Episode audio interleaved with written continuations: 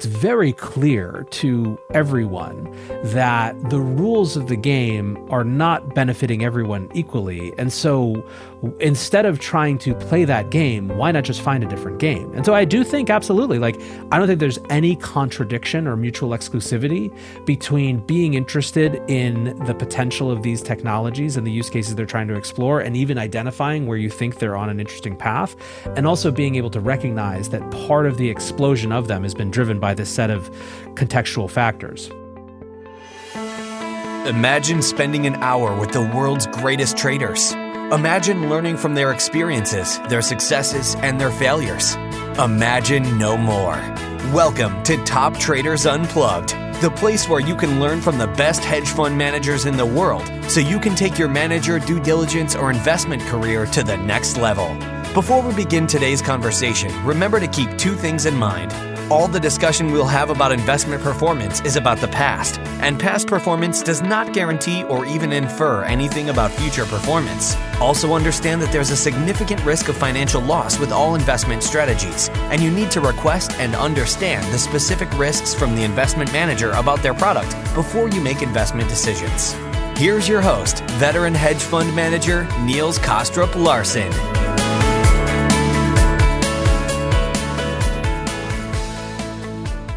A new world order is becoming clearer by the day. And in our Global Macro series, I, along with my co host, Cem Karsan, want to dig deep into the minds of some of the most prominent experts to help us better understand what this new global macro driven world will look like. We want to explore their perspectives on a host of important issues and hopefully dig out nuances in their work through meaningful conversations. Our guest today is someone that spends a lot of time in the crypto space and in fact, he runs the best known daily podcast on the topic. But he's also a really deep thinker on a lot of other topics, looking for some of the major global and social power shifts that the world goes through from time to time. And that is what we're exploring today. So please enjoy our conversation with Nathaniel Whitmore, also known as NLW. Nathaniel, thank you so much for joining Cem and I today for what I'm sure will be a wide ranging conversation where we try to make sense of an increasingly uncertain and confusing environment as part of our global macro series.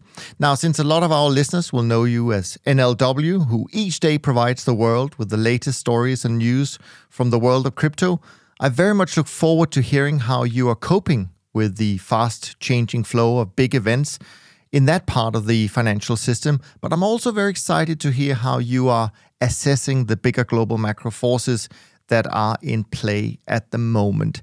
But since this is your first time on our little podcast, perhaps I could ask you to set the stage and provide a little bit of context for our conversation by just telling us a bit of your background and maybe share a few highlights that shape the path to where you are today.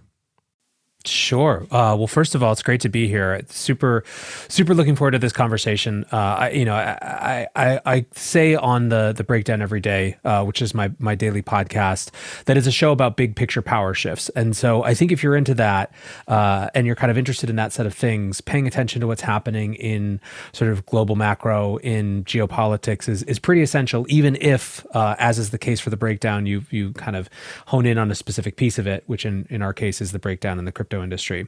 Um, I've been interested in uh, in these sort of big picture power shifts forever. Uh, I was an undergrad at Northwestern, spent my time there building a design center for students who wanted to go out and change the world and trying to help them do it better. That led me to Silicon Valley, working with a company called Change.org and, and down a path of kind of how technology could be impactful to global problems.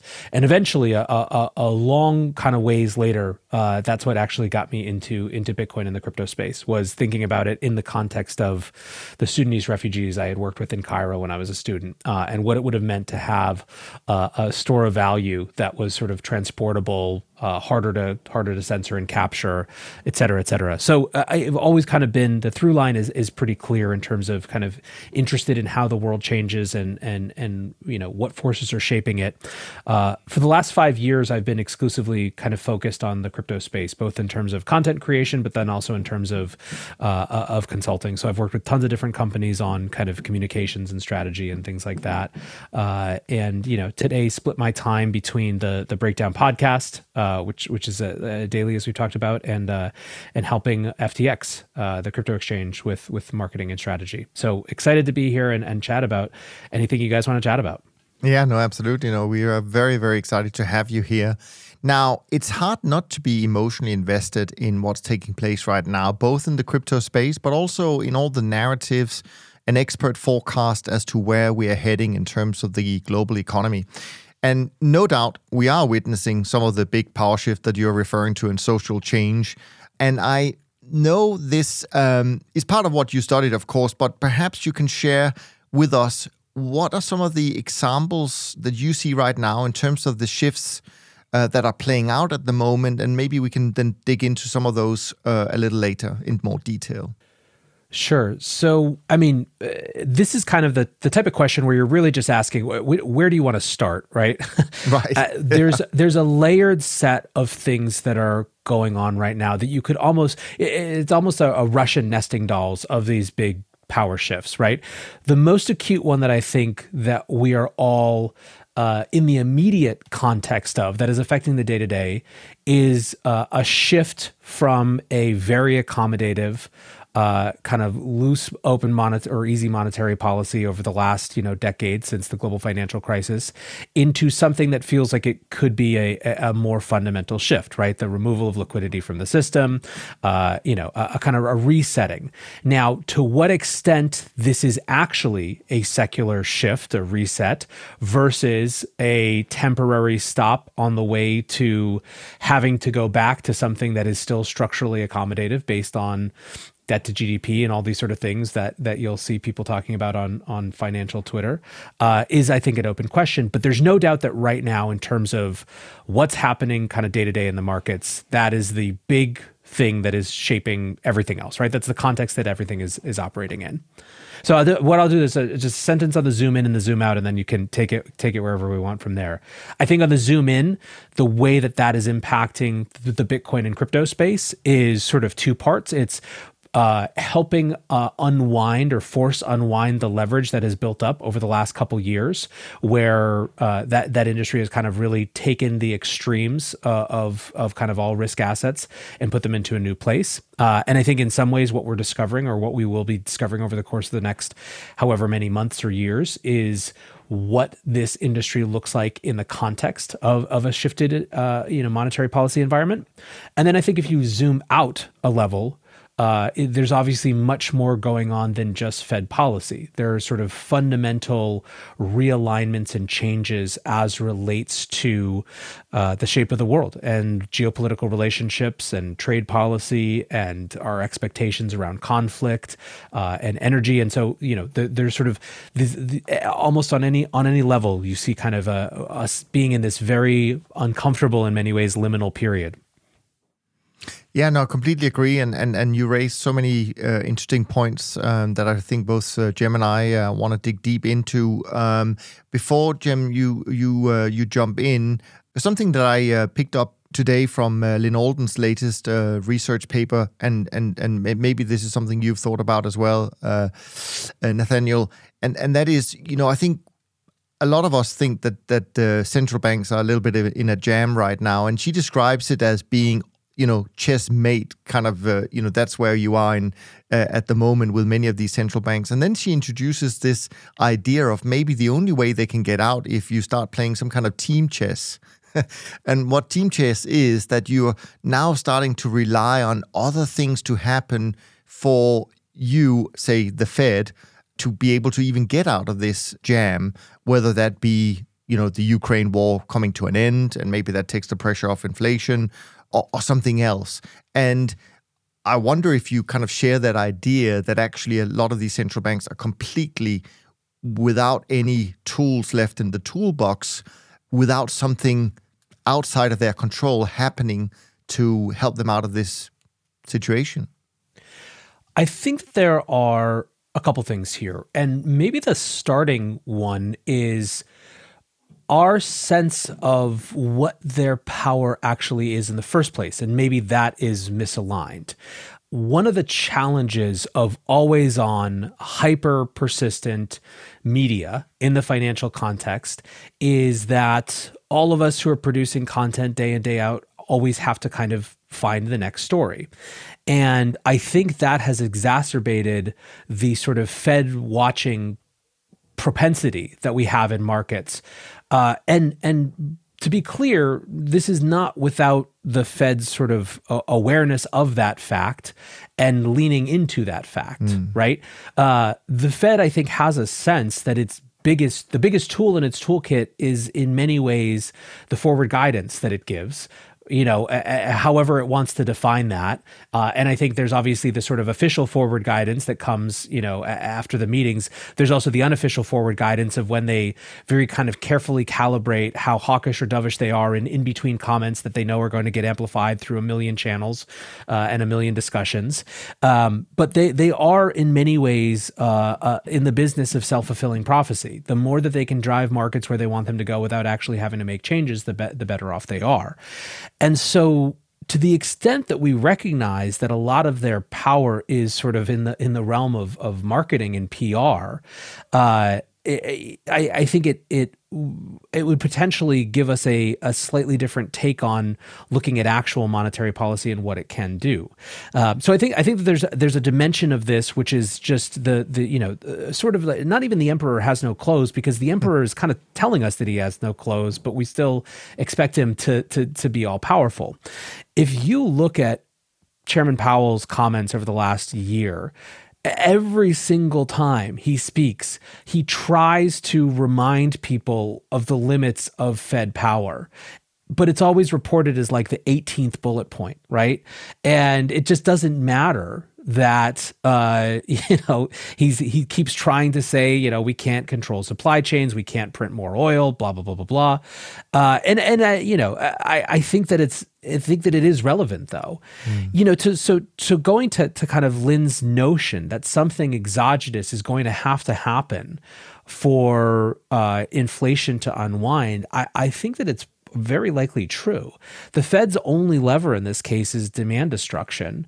And we have an inflation that is, yes, I think caused in part by demand, caused in part, I think, by demand that was uh, about fiscal policy, not monetary policy during during kind of the COVID era, uh, but is also largely driven by you know the exact sort of structural dislocations that they were using to claim transitory, right? Like the problem with the transitory argument wasn't that they were wrong, that this was driven by the unprecedented challenge of global supply chains shutting down and having to come back online, meeting unprecedented demand after people who kind of en masse had been locked up for three months.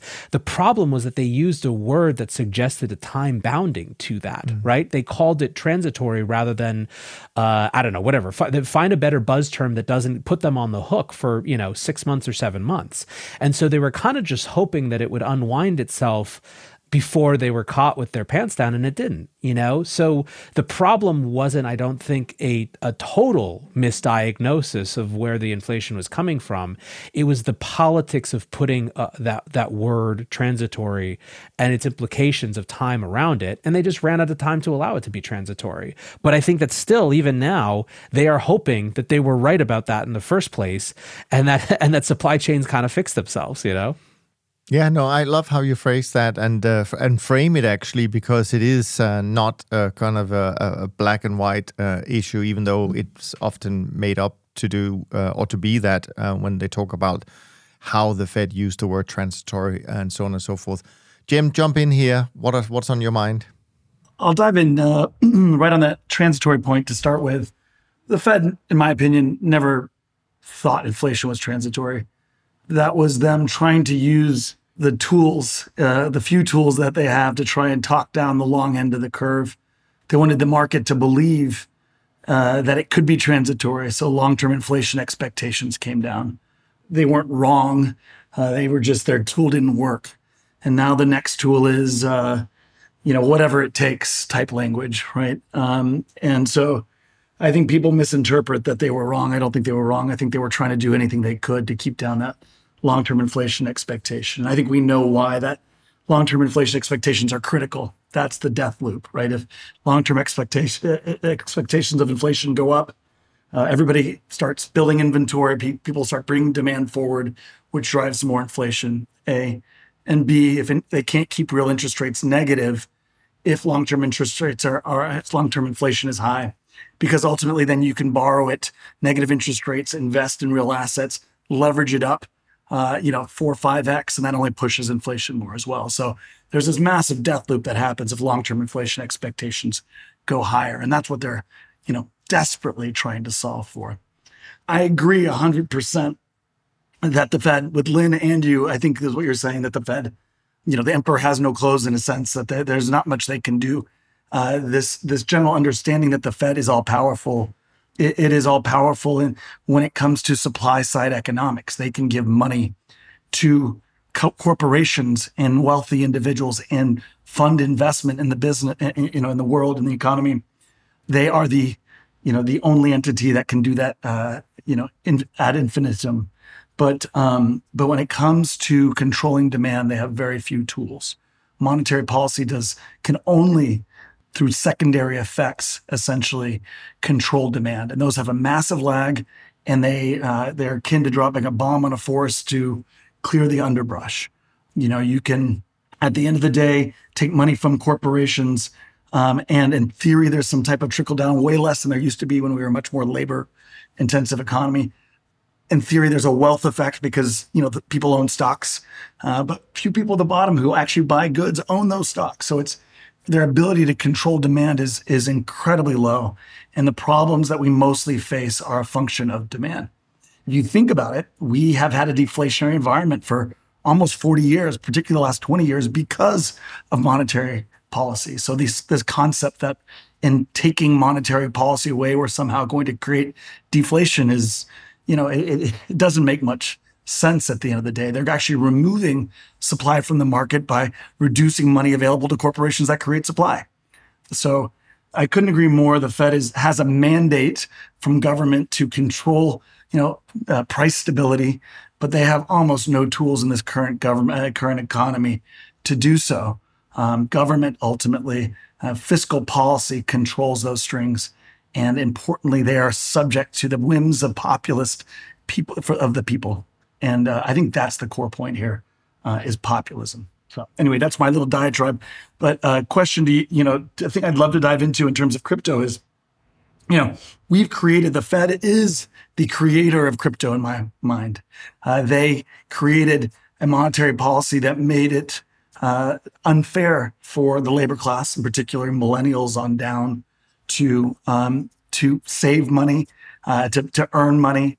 Um, you know, there was 1.75 percent real GDP growth for 40 years. One percent of that 1.75 went to the the top. We've had massive wealth inequality, massive generational wealth inequality. We've created a technological revolution. Millennials on down believe that technology can solve all of our problems because that's what they've grown up with a technological revolution, which has been driven by monetary policy. Um, to- on top of that, millennials on down haven't had money. They haven't had a nest egg. They've had to catch up. So it's a matter of betting on, you know, uh, convex bets. So crypto, crypto embodies all of that. It's a, it's a religious zeitgeist, in my opinion, of um, this generation. I'd love to hear your thoughts on where you see, you know, you are our first millennial guest, right? I'm a, I'm on the border, but you know, we're the boomers, right? In, in crypto speak. So let's, let's, uh, you know, let's have it out. Let's, let's hear a little bit about kind of your thoughts on, on the future of crypto and the role and importance that you think um, it, it plays and, and whether or not you think, uh, you know, monetary policies weakening and ultimately removing of this technological push uh, from sending money to government uh, to, to companies, as well as the balancing of you know through populism of build, rebuilding the middle class will ultimately uh, remove some of the demand for what what crypto is. I'd love to hear your thoughts. Sure. So, I mean, so many pieces to dive in. I think it's one of the things that you actually open up, though, that is really nice because there's not usually this type of space created. Is crypto is such a contentious space that normal discussions fall into this it's this or it's that and i don't like this thing so i hate the whole thing or i don't like the people who are involved with it so i hate the whole thing or on the reverse you don't like us so screw you you know like we're not that's that is honestly the state of the discourse and i think that just to tease apart a bunch of pieces. So, you were kind of talking about uh, why this set of things has found such a ready and open audience, right? Which is a really important discussion. Uh, also, a discussion that is separable from what types of value propositions a non sovereign currency might have in the world. So, let's actually hold aside Actually, so uh, let me start with my fun, my fundamental case and why why I think it's interesting. There are two kind of sets of problems that these technologies, broadly speaking, are exploring addressing. One is uh, just the, the the relationship of of money and all of the properties thereof, and state. Uh, and this is a problem that exists much more in the context of uh, emerging markets, authoritarian governments, right? Where, I mean, this goes back to kind of what I said. Like, I, I was working with Sudanese refugees in Cairo in 2004, and uh, obviously Bitcoin didn't exist back then. There was nothing like it. Uh, the the choice to flee, you know, across uh, that many miles and and desert, uh, you know, because of the authoritarian regime you were under, uh, and by the way, that wasn't the only place I spent time in Uganda, Rwanda, uh, Israel, Palestine, you know, the Balkans. I was kind of very interested in, in doing conflict uh, reconstruction things. And so to me, it, it seems quite obvious that a, uh, a, a kind of global store of wealth that is um, not connected to a state has really interesting and powerful properties. Now, whether that will be hyper valuable to the American middle class or anything else, you know, like obviously the, a lot of the folks who are super adherents in the US are focused on kind of the inflation, you know, fighting use case, whatever. I, I think that in general, digital worlds are going to compete with uh, with kind of governmental jurisdictions, and in times of great upheaval, having these sort of alternatives outside of the the state system uh, is going to be something that uh, is very hard for me to see how that doesn't uh, persist and continue to be explored. So that's one whole kind of set of of things that I find interesting. Now, there's this whole other aspect of of cryptos, which is obviously the, a major point of contention between the Bitcoiners and and the Web three kids, uh, you might call it, where what the crypto crowd is interested in exploring is a different architecture for the internet and a different set of incentives. And so this is sort of, you know, the uh, I mean, I guess it's the Ethereum and smart contract kind of side of the house, although it gets blurry.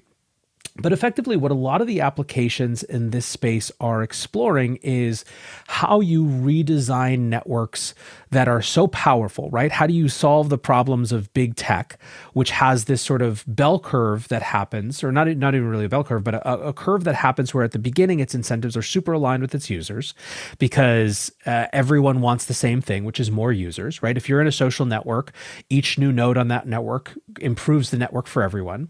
But at some point, you can't really grow laterally uh, anymore. You can't grow in breadth.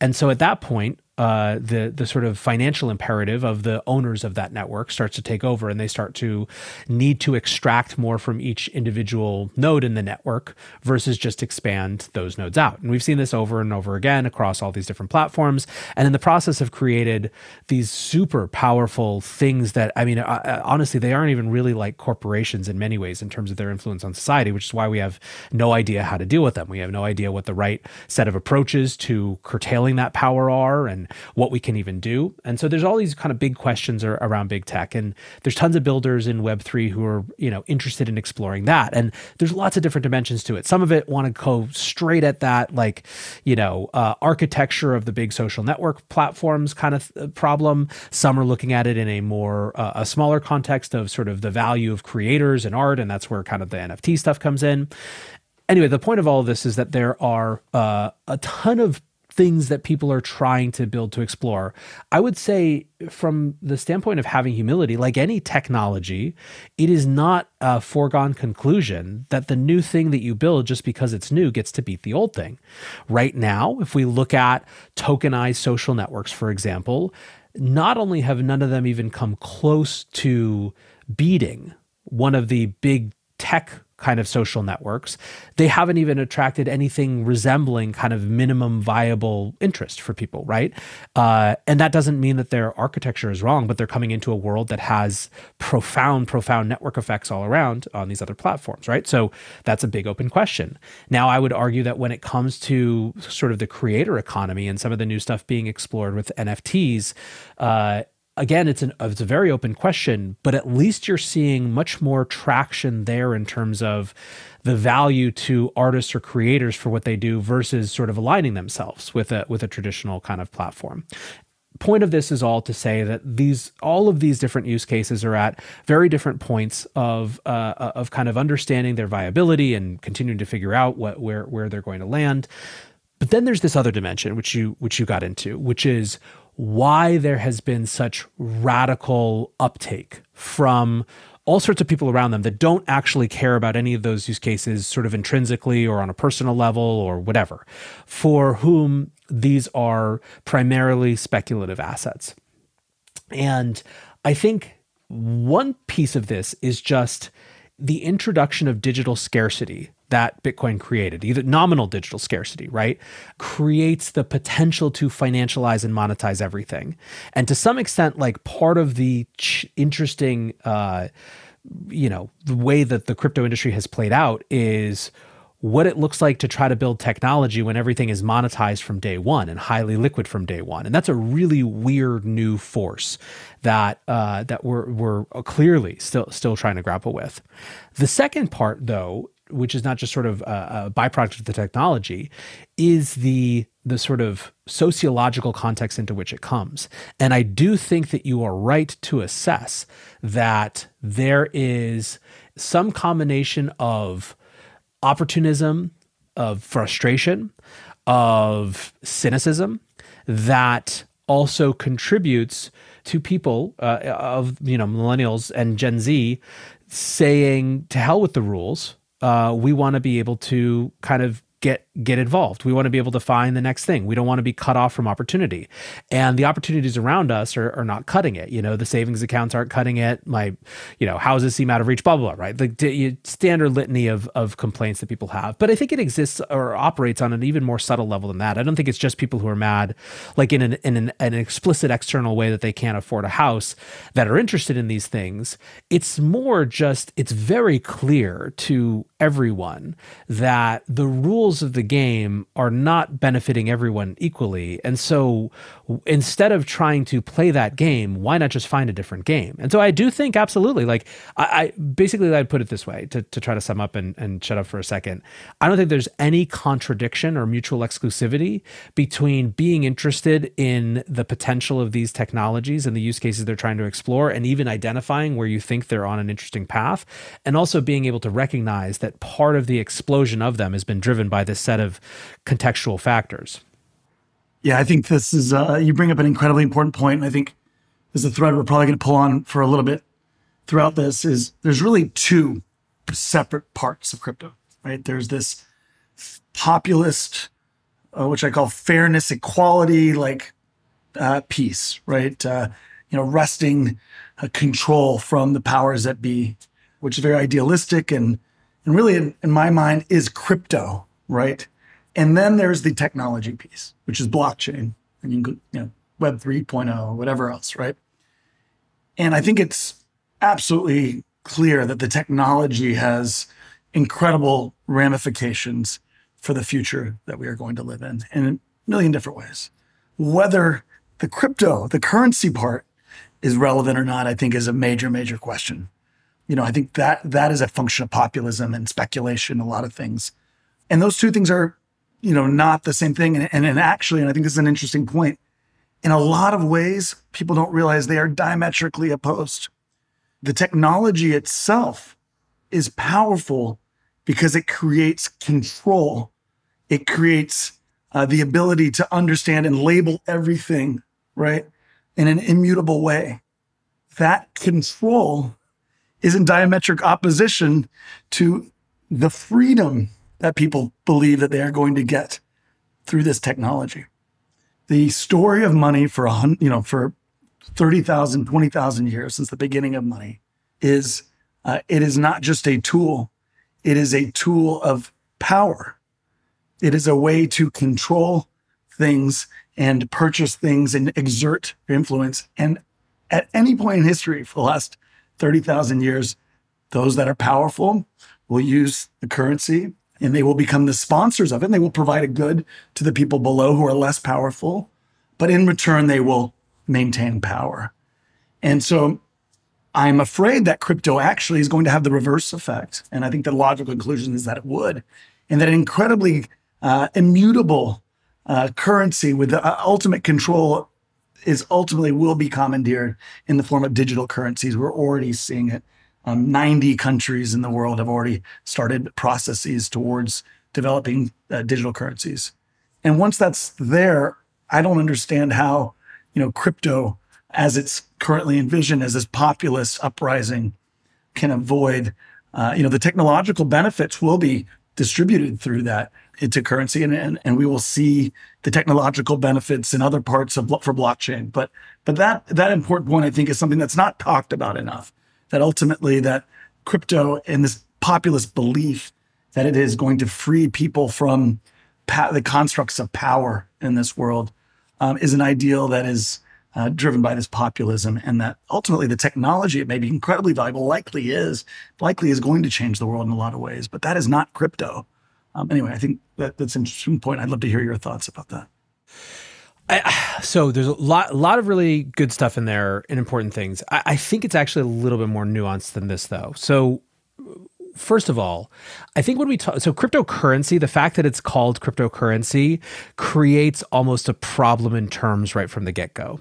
So if you look at the set of kind of the uh, internet disrupting Web3 type applications and what the job of tokens in those ecosystems are, they're really not money and they're not trying to aspire to be money.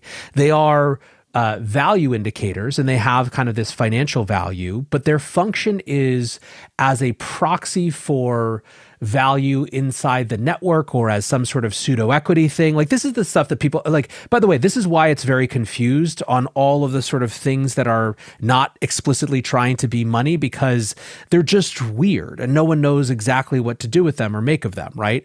Uh, like, but but to be clear, like, what is uh, you know, uh, an, an, NFT is not aspiring to be money, even though it has value. But even if you go to kind of, uh, you know, a smart contract platform, they use their token as sort of the basis of the ecosystem. They get fees for using their network in that, and hopefully it has value. But they are not aspiring to displace, the, you know, the world currency in some way, as something like Bitcoin is. Bitcoin has a very different type of ambition, right? I think everything that you said and sort of applies from this sort of of populist ideal, certainly to Bitcoin. And now for some folks, particularly in Ethereum, they have similar visions uh, for Ethereum as as the folks in the Bitcoin community do. But really, outside of that, I don't necessarily think that I see the people who are invested in Solana, Avalanche, Polygon, etc., really feeling like that's what they're they're trying to do. And and I only bring that up because it's I think it's a it's an important distinction uh, that that that that is worth keeping in mind. The second part, though, or another part of, of what you discussed, is the uh, CBDC versus sort of Bitcoin thing. Um, I do think that there is uh, a real question of what the the the the upsides versus the downsides of central bank digital currencies. I think it's very clear, and I think we have dramatic examples of this, and then the fact of how quickly China is racing to to create their own CBDC with the digital yuan. The objective is quite clearly not to uh, be this sort of um, you know utopian value generating thing for citizens by reducing transaction costs and simplifying things. Uh, and you can tell this because there was a two stage crackdown in China on the path as CBDCs ramped up. The first was what was actually scary in practice to them, which was the Alipay and WeChat Pay and these things, which were used sort of uh, you know all over the place. There was this dramatic moment uh, when Ant Financial was supposed to go public in the US, would have been the biggest IPO, I think, or people expected it to be the biggest IPO in history. And all of a sudden it was canceled. And then Jack Ma was gone for like three months. And he made, you know, one or two very small appearances. And then they announced that Ant Financial was being restructured to be effectively under the regulatory regime of the banks in China, right? The, the you know the state-owned banks, and so that was absorbed, right? This thing that was a private version of money, even though like those companies were they they never had the aspiration or the narrative or the messaging of anything like a Bitcoin. They were functionally competing with Chinese state-run banks, and China totally absorbed them, right? That there there was a they got so far and then no more. Now, after that was cleaned up, that's when China in 2021 started coming for Bitcoin in a much more aggressive way. First the mining ban, and then the trading ban, and then basically a prohibition on even working on those issues. Uh, and so again, this is like the, the the it's quite clear, regardless of what you think of, of a Bitcoin, the targeting of that kind of utopian or populist ideal by a regime that is quite clearly known to not want those things gives you a good picture of of one side of CBDCs. The CBDC conversation in America is pretty fascinating. And even as regards sort of this this point about whether something like a Bitcoin uh, and uh, and a and a kind of a, a, a digital fiat can coexist. Because what you've seen, so if you just look at CBDCs as central bank versions of, of digital fiat, uh, it, China is by far the farthest uh, in terms of the development. However, if you include in your sort of discussion of digital fiats, US denominated stablecoins, USD is the king of that hill as well by a huge amount. The amount of usage of Tether and USDT and USDC uh, is so radically beyond uh, beyond what you're seeing with the digital yuan. And the fascinating thing is, if you watch how the policy discourse in the U.S. has shifted, there, there are a fair number of folks, uh, both right and left, who are kind of looking back at the history of US financial innovation, seeing that it's always an interesting dance between, you know, private market innovation that gets absorbed into the public system in some sort of, uh, you know, official ways, uh, and saying, well, is there a way to absorb this superstructure of you know U.S. denominated stablecoins in a way that isn't just the Fed issuing uh, its own CBDC? So I think that the the the range of potential outcomes with central bank digital currencies is is fairly wide. I agree that they have huge surveillance and privacy implications, even if you are just adopting a USDC as sort of the official U.S. digital currency. It still has those challenges when it comes to uh, you know how the rules are written and how the rules are followed. You know, in terms of how cash-like and private privacy preserving the instrument is for my take though i don't believe that the existence of a cbdc diminishes the use case for Bitcoin. I mean, maybe for the average person who just wants functional flexibility, but they're already using US denominated stablecoins for that sort of thing. I think that it reinforces this very sort of, it might be a niche role, but it's a really important niche role that a non sovereign currency has. But there's, there's a lot more to explore there too. Yeah, I mean, at the end of the day, we, you get the technological benefits from a US, you know, from a, from a digital currency then you're left with this freedom element, right? This fairness, this extra governmental, uh, lawless kind of, uh, I guess, libertarian, for lack of a better term, um, thing. And uh, the question is, you know, will governments allow an extra governmental, lawless uh, thing to exist? And I think that's its true kind of value once the, the digital currency exists.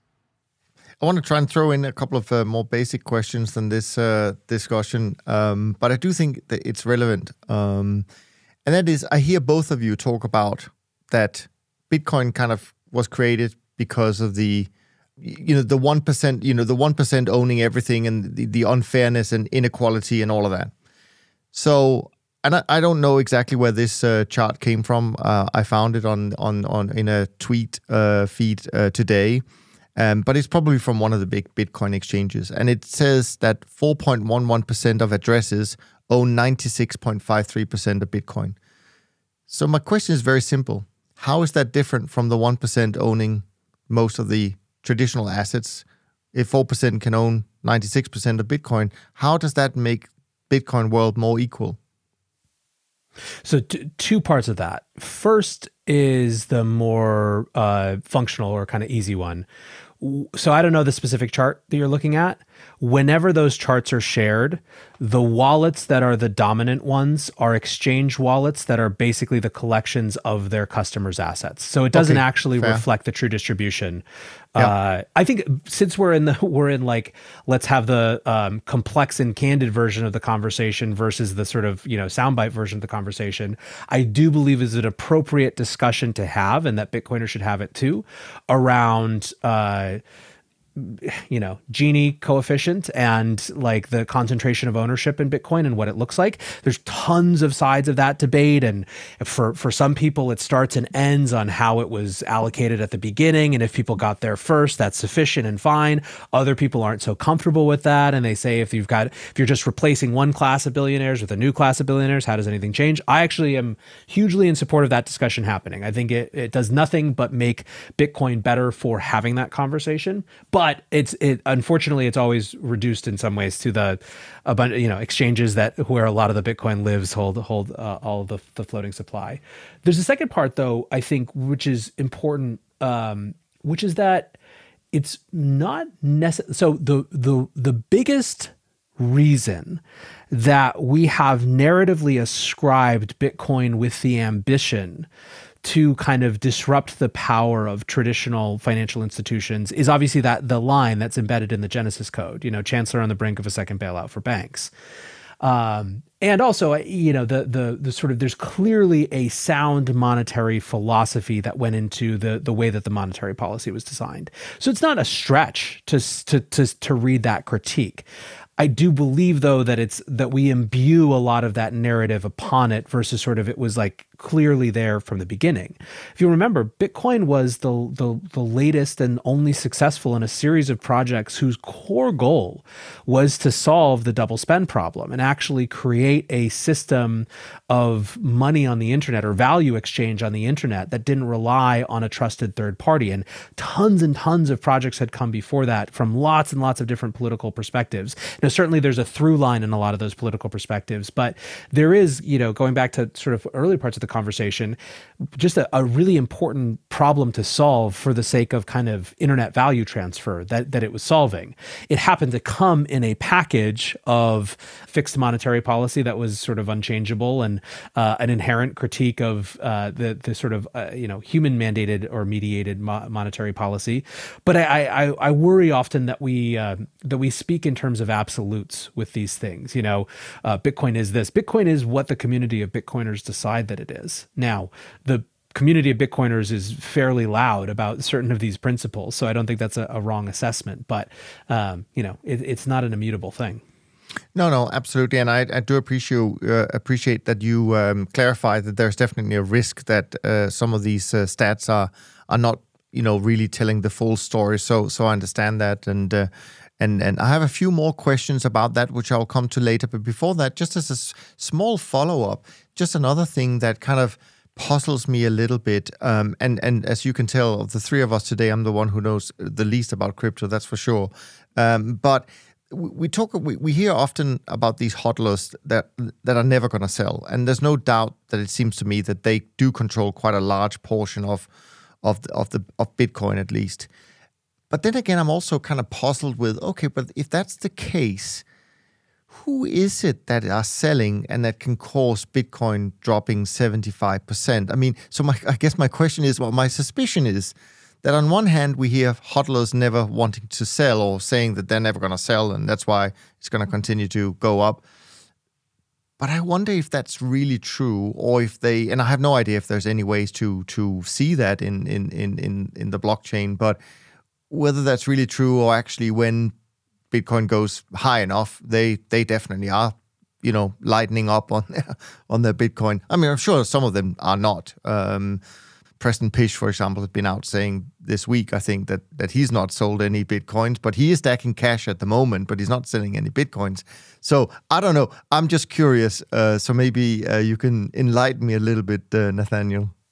Sure. Well, uh, let me take this question in a in a couple ways. One is, Yeah. uh, you know, specific to your answer around hodlers. I think that I believe that there is a base of folks who have uh, this incredibly high long term conviction on it, but they're they they more set the price floor uh, wherever it ends up being each cycle than have any real kind of deterministic impact on anything that happens outside of that, right? If you have this very, you know, strong base of high conviction that some represents some part of the supply that is just not going anywhere, you know, that is a force kind of on, on the bottom side. Now, the place to take this conversation is how the dynamics of Bitcoin ownership have been changing over the years and, and what that looks like. Uh, and and this is an important question even going back to your last question right because you you kind of want uh, I think if you're a Bitcoiner, some combination of that high conviction long term hodling, but you also want a mechanism to distribute Bitcoin out to new people who come into the space, right? That's how you solve questions of concentration. Uh, by the way, there's a really kind of fun little aside because we just had Bitcoin Pizza Day not that long ago. So Bitcoin Pizza Day is obviously a celebration, sort of of uh, uh, of Laszlo, who's an early Bitcoin miner who spent ten thousand dollars to buy two uh, two two Papa John's pizzas. And in point of fact, he actually did this a number of times. He had this offer up on Bitcoin Talk. No one took him up on it for about four days.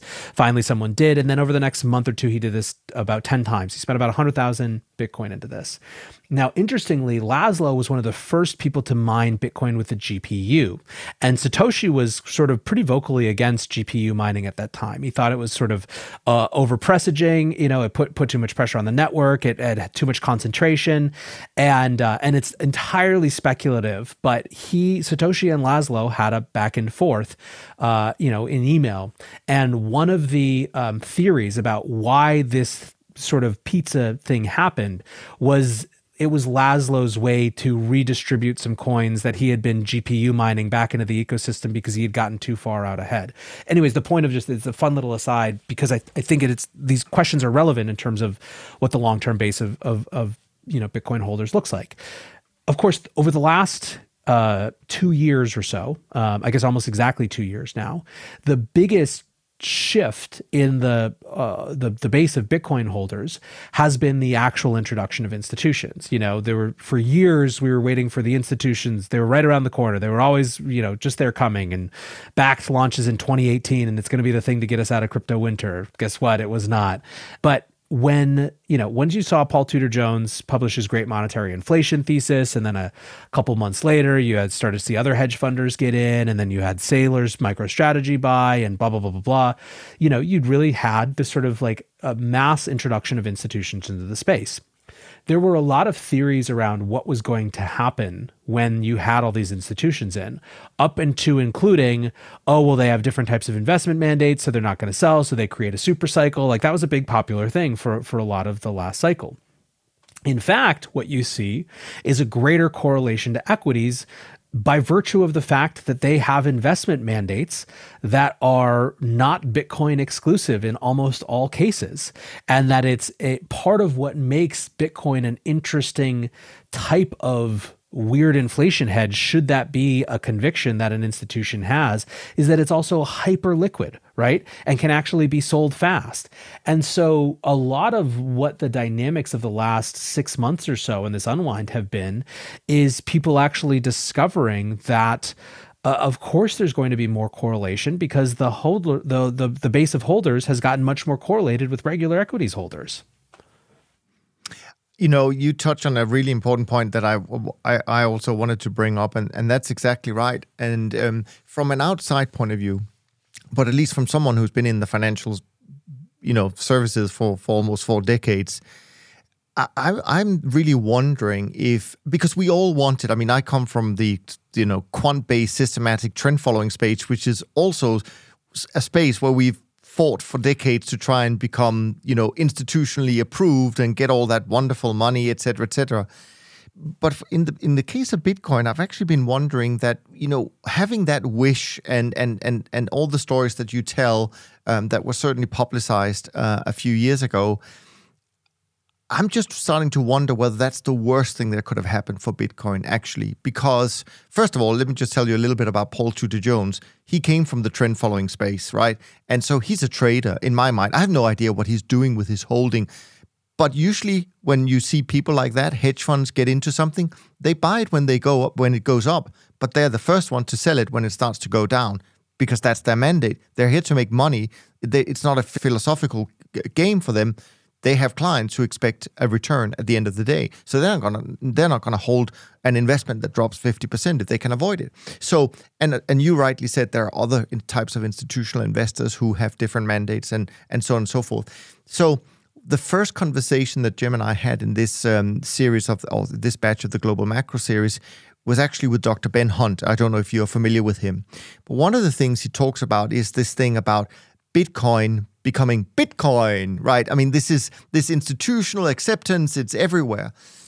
And actually he thinks from a from a narrative point of view, which is his specialty, it's just not, I mean, it's not necessarily beneficial because you by by becoming mainstream, you kind of give up or you by implication, you have to give up some of the things that are um, where it all started, what what made it Bitcoin, and and a couple of of, of um, uh, stories just to just to share with you, and I'm sure you're familiar with them. Uh, there was a guy recently that came out on on a Twitter feed with a video, and you I don't know his name, but but you may know him.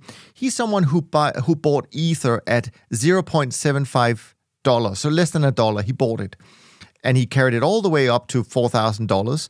But now he sold everything at twenty five hundred dollars. Why? Because he said now it's just an, a leverage bet on on on risk assets or on tech. It it it moves exactly as you said. It moves exactly like uh, like that.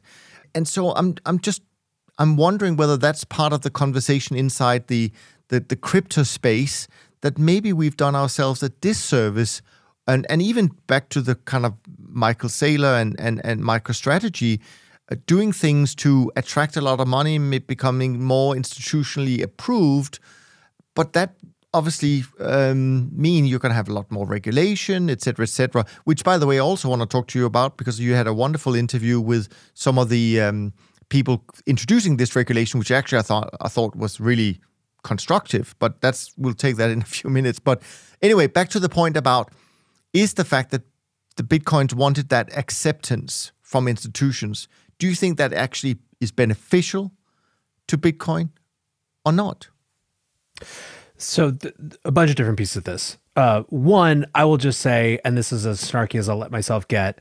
Um, pretty fundamentally unimpressed with the founder of a uh, of an Ethereum based tokenized hedge fund deciding to keep all of the tokens in his unsuccessful hedge fund, but sell Ethereum and try to get popular you know, publicity for it. Like yeah whatever. Like it's uh, this is a moment where lots of people are trying to make themselves feel smart and relevant again. And uh and i, I pretty aggressively dismissed his take even if the points i think are are, are relevant. Now ben i want to put on the opposite end of the spectrum of saying something very similar to someone who's in the industry. Um, I I really like Ben. Ben's been on the show twice. Uh, I think Ben is almost broken cynical at this point. I think that he has spent so much time watching power just reappropriate itself and absorb the next thing that it is nearly impossible for him to believe that things won't just get eaten. Uh, and it's and it's sad for me. I still think he's an awesome person. I love his writings. I continue to subscribe, and, and you know I'm in, in the wolf pack or whatever he calls it. Sure. But um, but I think that the the Bitcoin TM point is is worth uh, noting and reflecting on, like what the implications really are because I do think it's the case that power structures are incredibly adept at absorbing into themselves the thing that would come to challenge them. This has always been the case. And so to the extent that that is happening with Bitcoin, it's it's a worthy thing to to watch out for. Now, I think that the Bitcoiner answer to that fear is maybe to um, break apart questions of price and market dynamics from questions of its functionality as a store of value sort of outside of state control. Now, where Ben and that Bitcoiner would disagree is he thinks that everything gets kind of regulated into oblivion and there's no world outside of kind of the, the KYC Bank Secrecy Act kind of, you know, use of Bitcoin. Um, I actually had the last conversation that I had with uh, with Ben on the show. It was him and Alex Gladstein. And um, obviously Alex Gladstein from the Human Rights Foundation comes from the camp of he doesn't really care if people in the US have to KYC to use Bitcoin, if, you know, again, that sort of Sudanese refugee use case that, that I imagine. But it was, I, I will not say that they found common ground. It was a lot of still talking past each other, but I think it does a pretty good job of kind of reflecting the two parts of that perspective. I will say that there are Bitcoiners who are on the inside of this, who have been in Bitcoin and kind of invested in Bitcoin as their kind of primary focus for for quite some time, who have also been sounding this warning for a long time. I think Caitlin Long being the best, uh, you know, kind of known among them. She was always sounding the alarm that these products that create synthetic versions of Bitcoin in some way undermine the the market cap of Bitcoin, right? If the if the whole kind of premise of where sound monetary policy comes from is 21 million flat, but then you can rehypothecate through you know uh, e- ETFs that are cash settled and all these sort of things, then there is something fundamental there. Uh, and a lot of Bitcoiners uh, uh agree with her take on that. I think I am personally uh, closest to the Gladstein side of these things, where I feel like the the there are really important conversations to be had about the uh, how these sort of forces change the market dynamics, and I think certainly taking uh, I worry very much about the um, hero worship that Bitcoiners uh, tend to have towards anyone who adopts Bitcoin. I think Nayib Bukele from El Salvador is my most obvious example of this. Uh, but I think that there's again with all things, it's it's so hard in this space to have a, a, a calm conversation about it, which is why I've appreciated the time I've had with you guys. Couldn't agree more. I actually have one thing that I would disagree with you guys on, though.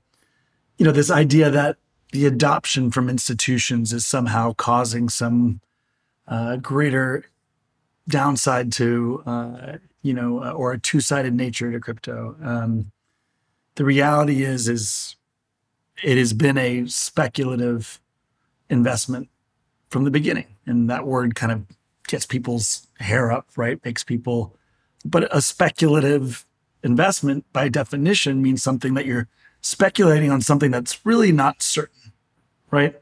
That's very uncertain. And i think we've through our conversations here, we've been very clear that that crypto's future is not certain. There's a lot, a lot of uh, dreams and aspirations, and it may be something very valuable, but it very well may not be. There's no fundamental cash flow. There's no, there's no something fundamental. Now, again, we can talk about the technology and its potential use cases as a for business needs to create profits. That's another kind of thing. But crypto itself is speculative by definition. And the second you have something that is speculative, you know, people can be hodlers, they can have conviction in the speculative thing.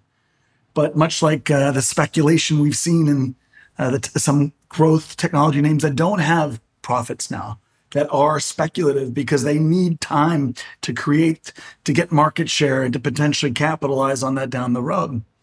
Um, much like the liquidation we've seen there, it's not a surprise that people who are uh, have been speculating in calls and YOLOing in the tech space have also generally been, if you draw a Venn diagram, very similar retail who are, um, you know, have been hodling crypto. So I, I think it's, uh, I don't think it's fair to say that, that, oh, the hodlers are being subjected by uh, kind of institutions. Now, to be clear, just like any other speculative fragile asset, when liquidity comes off the table, you better believe institutions are going to find weakness and they're going to take advantage of it. That's free market economics. That's how capital markets work, right?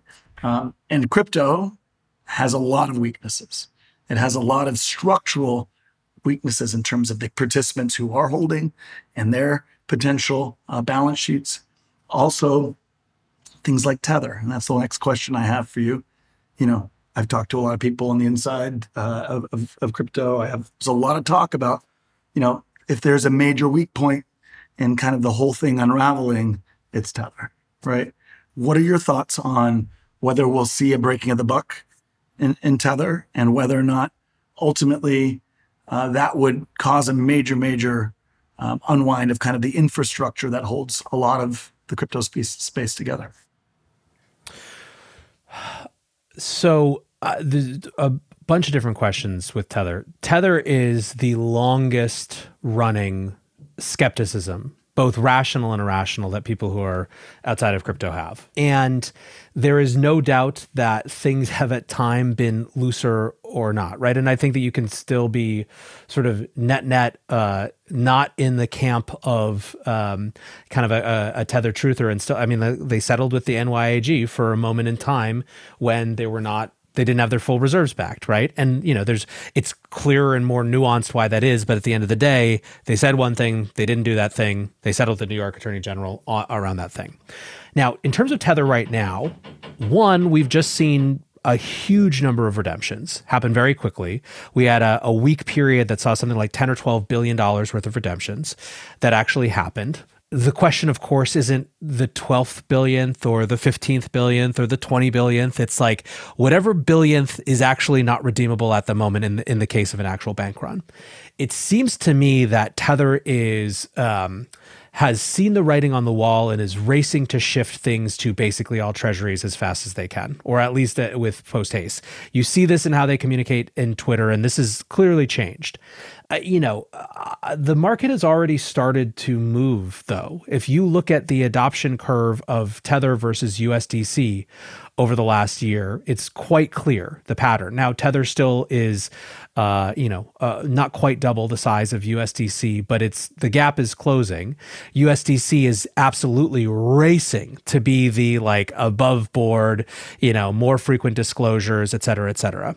From my standpoint, as a market participant, I think that the more that we have, the closer to real time attestation we have from third parties that are like as legitimate and above board as we can, all for that. I think that any common sense stablecoin legislation is going to require versions of that. It might not be real time, but it'll be very regularly. It'll be at least monthly. It'll be maybe earlier. It'll be third parties that are not, you know, sort of connected in any way to to the firms. Uh, I don't know what the answer is if there was a kind of massive Celsius style bank run on Tether. It's kind of hard to imagine, and I'm not trying to be coy about this it's just the the the level of fear in the market that it would take for that the number of different players i think is so immense the, the, the problem with terra was that it was structurally designed like it, it wasn't just a bank run it was that they designed a, a mousetrap that w- was meant to do exactly what it did which was inflate to infinity trying to keep the supply up so it, it had this totally different type of dynamic but you know, uh, listen, stable coins are a key part of the infrastructure for this space. So if they can break the pound, they can break tether. I'll tell you that much. And just watch what's happening to JGBs. I mean, if the Japanese government bonds in trouble, tether has has a lot bigger risk. Um, I'll just put that out there. But I, very, I, I appreciate your commentary. It's always good to hear it from somebody who's on the more on the inside. Yeah, yeah, sure. The the fo- the follow up to that, if we are to see a real liquidation from here, I and we've always already seen an immense liquidation in crypto, but let's imagine a scenario where Bitcoin trades back down to two thousand. Okay, uh, and relatively, you know, in the next six months. You know, we had Peter Atwater on the show recently, and in his words, you know, crypto risks becoming an enormous betrayal right to the people who believed in it. You know, it again to ba- pull back on that populism thread. It was an embodiment. It is an embodiment of of populism, of of a, a freedom, a, a, distrust of government, and, and it was a hope, right, that helped kind of shelter some of that anger, help give some meaning to those that have, you know, uh, not been able to catch up for many many years do you believe, and this is kind of shifting back to macro, that, that some of that anger will somehow, uh, you know, and that dis- disillusionment will ultimately filter into the broader macro market? Um, I think there is a risk of, of a Bitcoin or broadly crypto liquidation creating more anger among a younger generation, particularly at a time when that populist impulse is already, you know, gaining steam. Love to hear your thoughts on that. So I think that I generally generally feel that the it's not that I don't believe that there is this sort of economic cynicism and frustration. Um, I think much more of it lives outside of crypto and even meme stocks than lives inside of it. I think that it is largely. Uh, I mean, listen, I, I think that it, to the extent that there are kind of left and right phenomena in the US, I think there is an entire left side of this phenomenon in terms of that economic disillusionment that has nothing to do with crypto, that hates crypto because of its environmental footprint and never touched it. And they seem to me to be much angrier than the the people who are kind of in the crypto space in the meme stock space now there's there's maybe a shared kind of context for it but i i, I don't know i i overstated isn't the right word to describe how I feel about this sort of this frustration, but I think it's a lot more nuanced than than sort of just market participants. In fact, I, am much more worried about the non-market participants, frankly, than I am about the people who have gotten in. So that's that's one part of of my answer. Um, the second piece is um, I think it's a good question. I, I think that we should like let me let me put it in different terms in the same way that I believe that it's a legitimate question to ask about uh, systemic risk from crypto flowing into uh, traditional finance, um, which I do. I think that the the way that we ask that is often stupid. I think that it's mostly to me that's a question of the opacity of hedge funds and family offices, and you, you know, like the, the problem isn't that crypto is volatile. The problem is that we don't have a good sense of how crypto market exposure is going to impact other types of exposure, right? Like Archegos wasn't a problem because of because of of uh, uh, you know because the particular stocks in question. It was a it was a it was an opacity problem. It was a problem of prime brokers who didn't know how many different times Hwang was leveraged, right? And so I think that it's a it's an important question to ask, though. Uh, hopefully the right way. I also agree that it's an important thing when we're looking at kind of sociological phenomena, phenomena that are going to shape generational attitudes and narratives. There's no reason not to like. It's important to ask that question. I think that if you know the if you look at the average market entrance a lot of that capitulation has already happened right? Like the the average sort of you know we're down at 20,000 again. We hit 20,000 in December of 20 of 2020 and it's certainly possible that some of the GME folks started to get into crypto and push it up you know in that 6 month prior period. Uh, but i think that a lot of the sort of like the full push in happened in the sort of December, you know, 2020 after it broke that that kind of twenty thousand dollar psychological barrier uh, up to up to the highs, and then again when it kind of you know uh, climaxed in, in last fall. So I think that a lot of that has already happened, and so maybe the the question is like, are we seeing signs of that already with people sort of abandoning crypto, being frustrated with crypto, that translating into other kind of parts of their portfolio? And I don't know. I, I mean, I haven't seen that, but it's a, it's it's a reasonable thing to ask.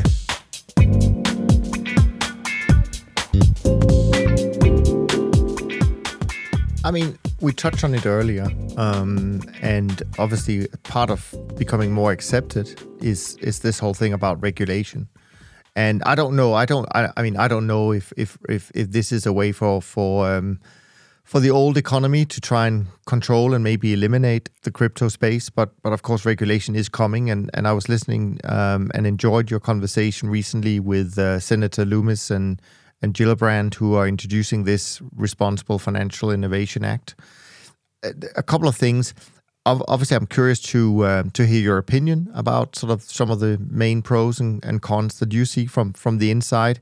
Um, but one thing that that is again, uh, maybe I'm coming back to it um, once again. But with regulation comes certain things you can't do um, and and sitting on slightly the outside, but being inside the the financial um, uh, world, um, I do feel, and maybe that's also what you were referring to, Nathaniel, in terms of you know there have been some of these crypto evangelists that have turned into rock stars that have big platforms, and in my opinion, the way they have talked about it and the promises they have made and the uh, life changing opportunities and all the words that they have used, to me is very, very similar to pumping something that they benefit from pumping. But but it's not just in crypto. I mean, what what Cathie Wood is doing in, in her space is equally crazy, in my opinion. Uh, and I have no idea why regulators uh, don't come down hard on on her 50% promises of annualized returns going forward and, and what have you. So, how do you see all of this play out? Um, because coming back to the point about anger, I mean, not that I spend a lot of time looking into um, the the crypto people's uh, Twitter feeds, but I did do some a little bit of looking into for our conversation today. And some of these people, and I don't need to name them. I think we we all know who have big platforms and who have been pumping, uh, let's call it that. Their Twitter feeds have become quite the sight, and it's not pretty, and people are angry, and so on and so forth. So I'm just again interested in how how does this all end up and how does it uh, impact from your point of view uh, the crypto world? If if i mean if we're going to have regulation let's have it but then let's also enforce it. Otherwise there's no point in having it in the first place. And i come from a world and, and Cem comes from a world where we can't even talk about our own performance even though it's audited and it's what have you. We can't mention it right? So imagine what, what our Twitter feeds look like. They're pretty boring compared with um, the crypto space, right? So I'm just curious how you see all of this from from where you sit. Sure. Let, us start with the, the regulation side. Uh, I think that the Responsible Financial Innovation Act is a really great starting point for the discussion. Um, it, and, and that's what it is, right? They, they, they are the difference is that Senators Lummis and Gillibrand are actually intent on kind of pushing this and having this conversation versus a lot of the different versions of this that we've seen in the past are really just flyers for someone to kind of flag that they care about the industry and whatever. Like I, my impression is that they maybe not, you know, they're going to be real to the realities of pre midterm election politics and what they can and can't focus on. But I, I don't expect it to go nowhere, even if it ends up being kind of pushed into uh, lots of different kind of smaller bills. Um, I think that it's a, it, it's a great start to the conversation. I mean, uh, I think you know the fact that they're dealing head on with how they see a, a, a potential different path for these things that are security like and commodities like. Uh, who knows if their sort of idea of an ancillary asset will will pass muster? Certainly, I don't think the SEC is going to let that one go without a fight. But at least it's a conversation that doesn't just say, "Hey, we should have a conversation about this." It offers something that lawyers who are qualified can debate debate and discuss and and, and kind of push forward on. So uh, you know, I think in general, uh, it's a it's a really kind of positive uh, starting place for the industry. I you know, when it comes to what regulation won't allow that happens now a lot of the fights that people who are sort of against regulation as a whole want to have are fights that aren't going to be just about Bitcoin. It's about the entire AML regime. I mean, that's that's really the implications. Like, if you don't want to, if you want to be able to use a financial asset that's not cash without KYC compliance, you are going after the Bank Secrecy Act. Now, that's a conversation that is totally reasonable to have in terms of how effective the Bank Secrecy Act has been and whether there are other versions and you know what what the implications of you know for financial privacy are and how these kind of new types of approaches hit it. And there's certainly a lot of nuance in terms of how it's applied with these new assets. Like a lot of the debates are going to be around very specific minutia of threshold limits and reporting approaches. And it's not an accident that last year the big thing that kind of flared up the fight in Washington around crypto was a provision around redefining broker and what it meant for non-custodial systems. Right? These are kind of nuanced areas. There's going to be a lot of that, but I think in general, you know, regulation is. Uh, we're living in a world where we are, if you're like a, a, a, rational business person, you're complying with what seems to be the best, your best guess at regulations or the best guess of the regulations of the financial institutions that you're interacting with. It's a lot better to be complying with actual regulations that have been defined than doing your best guess at these things, you know? And, and, a, and a lot of the, there is still a lot of gray area as much as some folks would like to say that there isn't. So I, I think it's a, a, net positive. Um, I also think that when it comes to the kind of life finds a way approaches that I was talking with you guys about earlier in terms of, uh, you know, Bitcoin being a way for people to help kind of smuggle their goods and stuff. You know, I, am not particularly worried about whether they have the easiest on and off ramps, you know, based on a U.S. regulated exchange. Like, you know, that that's a whole separate set of con- considerations. So I think that for mainstream usage in the U.S. of digital assets as, you know, kind of internet native money technology and value store that can be programmed into other things like let's let's let's figure this sort of stuff out.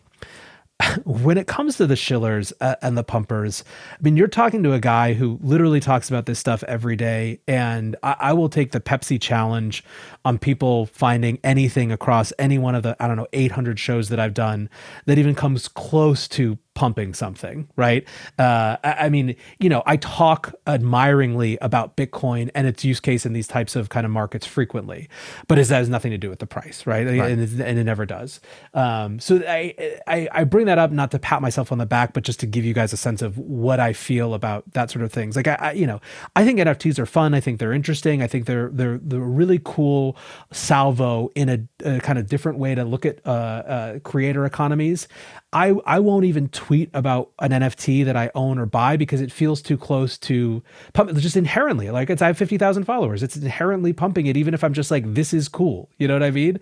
Uh, and it's more than just disclosures. It's just kind of obvious to me. So I don't know if regulation like guts that whole side of the market. Like fine, whatever, let them die. I don't care. Like it's a, it's it's ridiculous, you know. So I, I think it, it, bad stuff getting cleaned up is is never really a problem. It's when good stuff gets swept up in the bad stuff too, you know, and that's that's the line that's always hard to tread.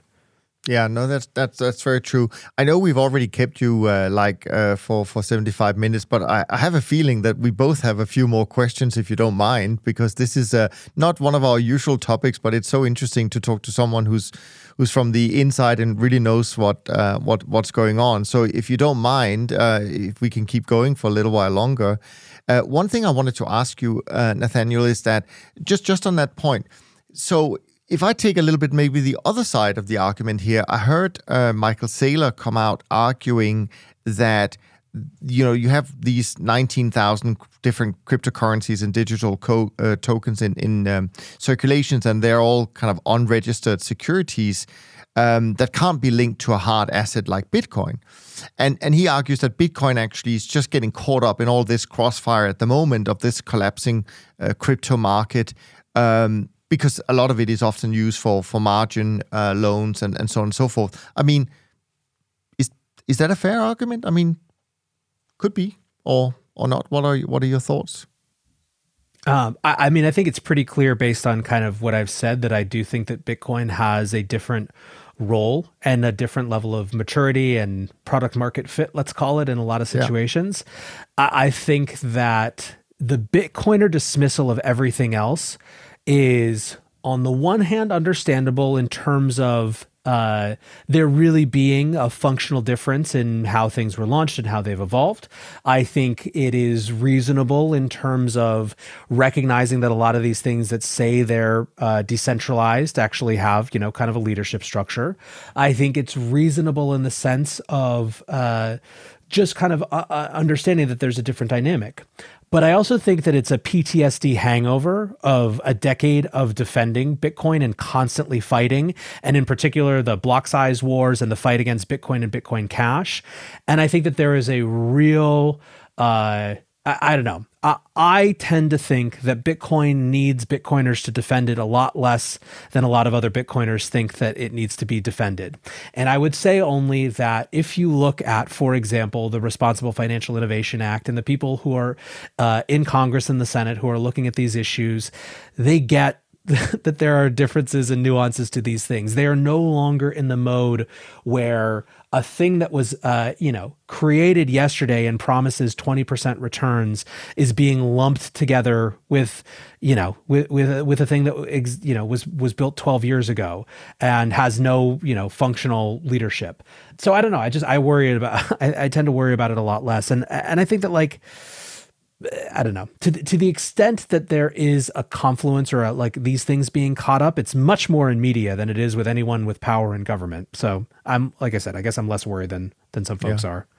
Cem, do you have a final question or two? Well, I, I just wanted to say one thing about this uh, earlier thread that you guys were kind of pulling on, which is the you know the decentralized nature of crypto, you know the libertarian nature, if you will creates a situation where you don't have regulation, you don't have, uh, you know, if you have a bit of lawlessness, that is actually sometimes the worst, usually, you know, uh, much like in nature, the worst case for the weak, right? Um, th- that is a situation where the the powerful or you know those that can manipulate and, and can move things around will and will take advantage of it. That's chaos, right? Um, do you, you know, there's essentially a choice always between do you trust an entity, whether it's a government or sovereign or you know whatever it is, to to apply force, you know, to control and put laws around so there's more fairness. But at the end of the day, you're giving up some level of control to this government, or do you allow, uh, you know, the the world to just feast upon itself and to make its own rules? And and uh, in crypto, it's feasting upon itself. Um, and there are, it's not one set of, you know, it's not like Bitcoin believers are one. There's there's a majority of people who are uh, speculating and believing in it, but then there's all this this other part which are profiting from it. And really, there is a a dirty underbelly because it is chaotic because it is there is no regulation. Um, and I think that will drive this great disappointment uh, that of the masses that have believed on it because it's feasting on itself in a, in a, in a large uh, to a large degree. So I think that's important. Regulation, and this is why you get this debate internally: is regulation good for crypto? Is it bad? People want the freedom from government. This is a bigger, you know, question throughout life. People want government, but they don't want government, right? They want laws and they want regulation, but then government controls them, and then they don't want that, right?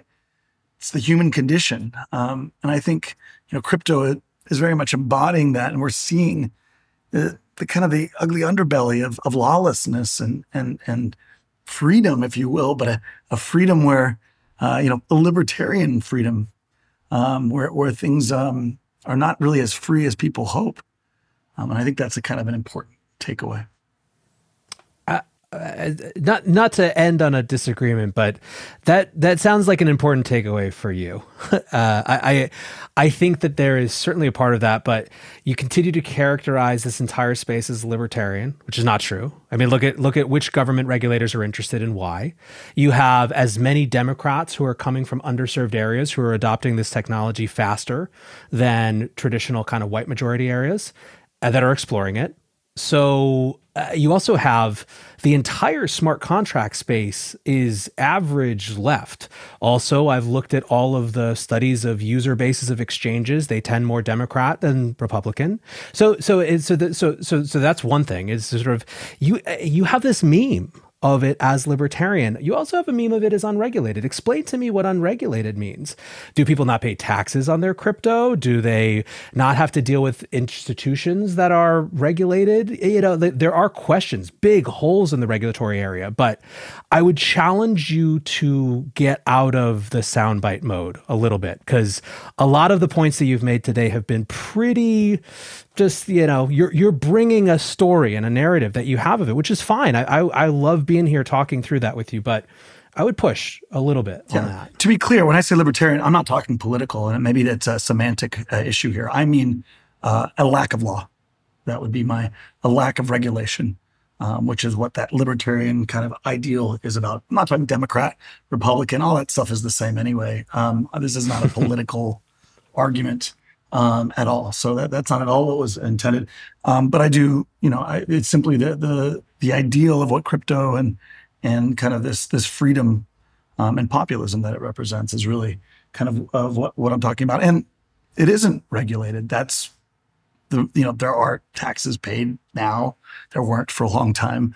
Um, you know there is increasingly marginal regulation, but I think it's fair to say um, the the rise of crypto has largely been other than again i think we agree on the technology and the blockchain and blockchain its you know its efficacy as a technology okay?